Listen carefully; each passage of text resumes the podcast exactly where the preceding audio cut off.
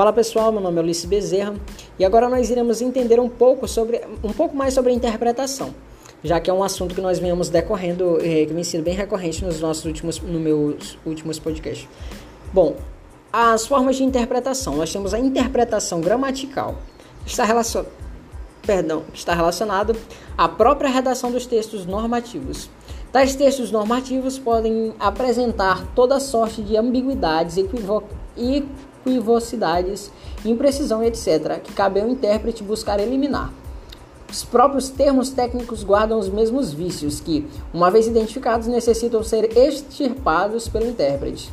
Algumas vezes, na elaboração do texto normativo, lança-se mão de conceitos jurídicos determinados ou abertos, ou seja, a interpretação gramatical ela visa a norma, a norma jurídica, a lei em si escrita, a lei escrita. Então nós vemos que há sim falhas na lei, quando há, ela deve ser ajeitada, vamos dizer assim. Porque uma lei ela não pode ter no seu, nas suas letras é, nada de errado. Ela tem que ser bem coesa, coerente e coesa.